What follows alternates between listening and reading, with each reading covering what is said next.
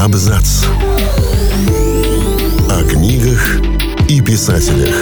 О книгах и писателях. Всем привет! Я Олег Булдаков, и сегодня я расскажу вам о классиках литературы, которые прославились не только своими произведениями, но и странными привычками. Наверное, у каждого человека есть свои причуды, которые и делают его не похожим на других. Были они и у писателей классиков. Как, например, у Ивана Тургенева, который по нескольку раз в день вытирался губкой, смоченной одеколоном. Или у Вирджинии Вульф, которая предпочитала работать стоя. Или же у мастера ужасов Эдгара По, боявшегося темноты. Мы окунулись в изучение жизни великих классиков и обнаружили весьма нетрадиционные причуды у многих из них. Королева детективов Агата Кристи страдала дисграфией. Это заболевание, при котором человек испытывает трудности с орфографией. Также оно характеризуется неспособностью расставить буквы в словах в правильном порядке, так что ей приходилось надиктовывать все свои тексты. Также она испытывала трудности с изучением арифметики и иностранных языков. Вкусовые пристрастия Агаты Кристи были также довольно необычны. Она очень любила жирные сливки, но не просто в кофе или чае, как любят многие. Ее внук Мэтью вспоминал. Она пила сливки из огромной чашки с надписью «Не жадничай». Также она была неравнодушна к деванширским сливкам, продукту, который по своей консистенции больше напоминает масло, нежели сливки.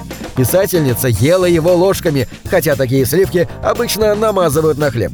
Марка Твена можно назвать горизонтальным автором. Все дело в том, что он предпочитал писать лежа в постели. Ему даже не требовался письменный стол.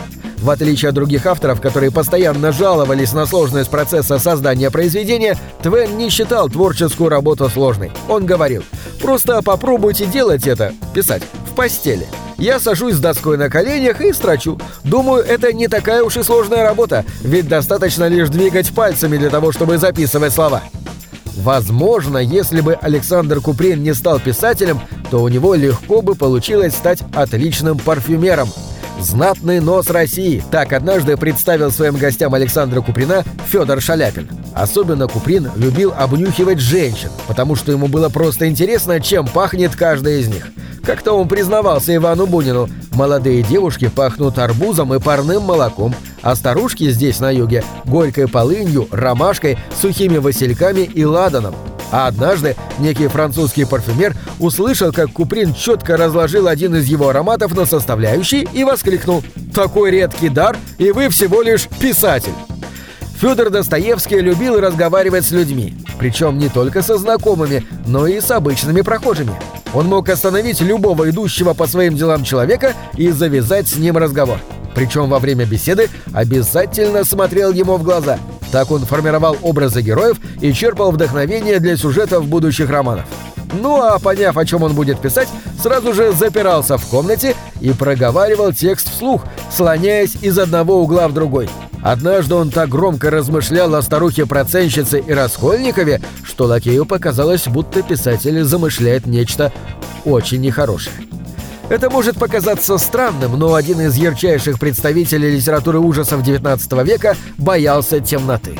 Доподлинно известно, в чем заключалась причина этой фобии. Возможно, это связано с тем, что будущий писатель Эдгар По в три года потерял родителей и учился в школе-интернате, которая располагалась неподалеку от кладбища. Как-то он признался своему другу. «Я верю, что демоны пользуются ночной темнотой, чтобы сбивать с пути доверчивые души. Хотя, ты же знаешь, в демонов я не верю». Евгений Петров был заядлым филателистом, однако марки он собирал довольно нестандартным способом. Петров писал письма и отправлял их в никуда, по выдуманным адресам и адресатам. В результате, спустя некоторое время, конверты с марками и штампами зарубежных почтовых отделений приходили к нему обратно с пометкой «Адресат не найден». А однажды, действуя по проверенной схеме, Петров отправил письмо в Новую Зеландию. Каково же было его удивление, когда ему пришел ответ от выдуманного адресата, который оказался вполне реальным. Эта история даже была экранизирована в фильме «Конверт». У Ивана Крылова было несколько странностей. Одной из самых ярких стала его особая страсть к пожарам. По уверениям современников, без него не горел ни один петербургский дом. Он любил приходить и просто наблюдать за горящим объектом. Еще Крылова мало заботила собственная внешность. Однажды он посмел явиться на прием к царице Марии Федоровне в кафтане, заляпанном жирными пятнами, в штанах с желтыми пятнами и в сапогах с дыркой, из которой выглядывал большой палец. А как-то раз, собираясь на маскарад, он не мог решить, кем ему нарядиться. И тогда один из советчиков выдал а вы бы помылись, побрились, оделись бы чистенько, и вас никто бы и не узнал. В минуты особого напряжения или задумчивости Николай Гоголь делал хлебные шарики и катал их по столу, а иногда даже позволял себе незаметно кидать их в тарелки рядом сидящих. Кстати, многие своих произведений Николай Гоголь написал стоя, опираясь на письменное бюро. Тут сразу же вспоминается Ви, где Хама Брут три ночи подряд стоя читал молитвы над панночкой. Так что, возможно, в создании произведений на ногах Гоголь видел что-то ритуальное. А может быть, ему просто так было удобно. Вирджиния Вулф, как и Николай Гоголь, предпочитала работать стоя. Племянник и биограф Вирджинии Вульф вспоминал. У нее был письменный стол высотой около метра с покатой столешницей. Он был настолько высок, что ей приходилось писать стоя.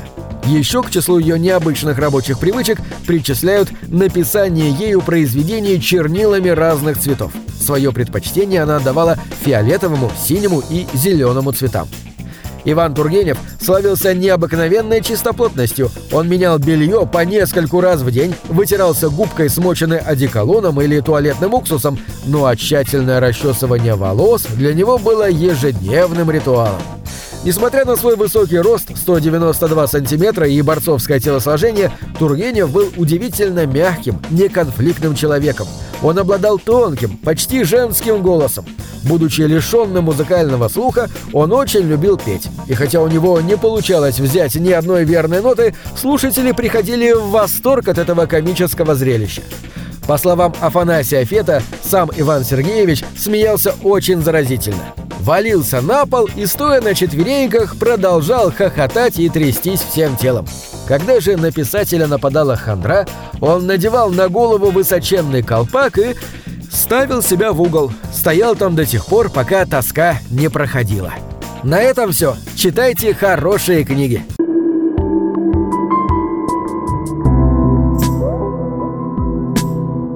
Книги — это двери, что выводят тебя из четырех стен. С ними ты проживаешь другие жизни, а свою умножаешь в тысячу раз. Тысячу раз.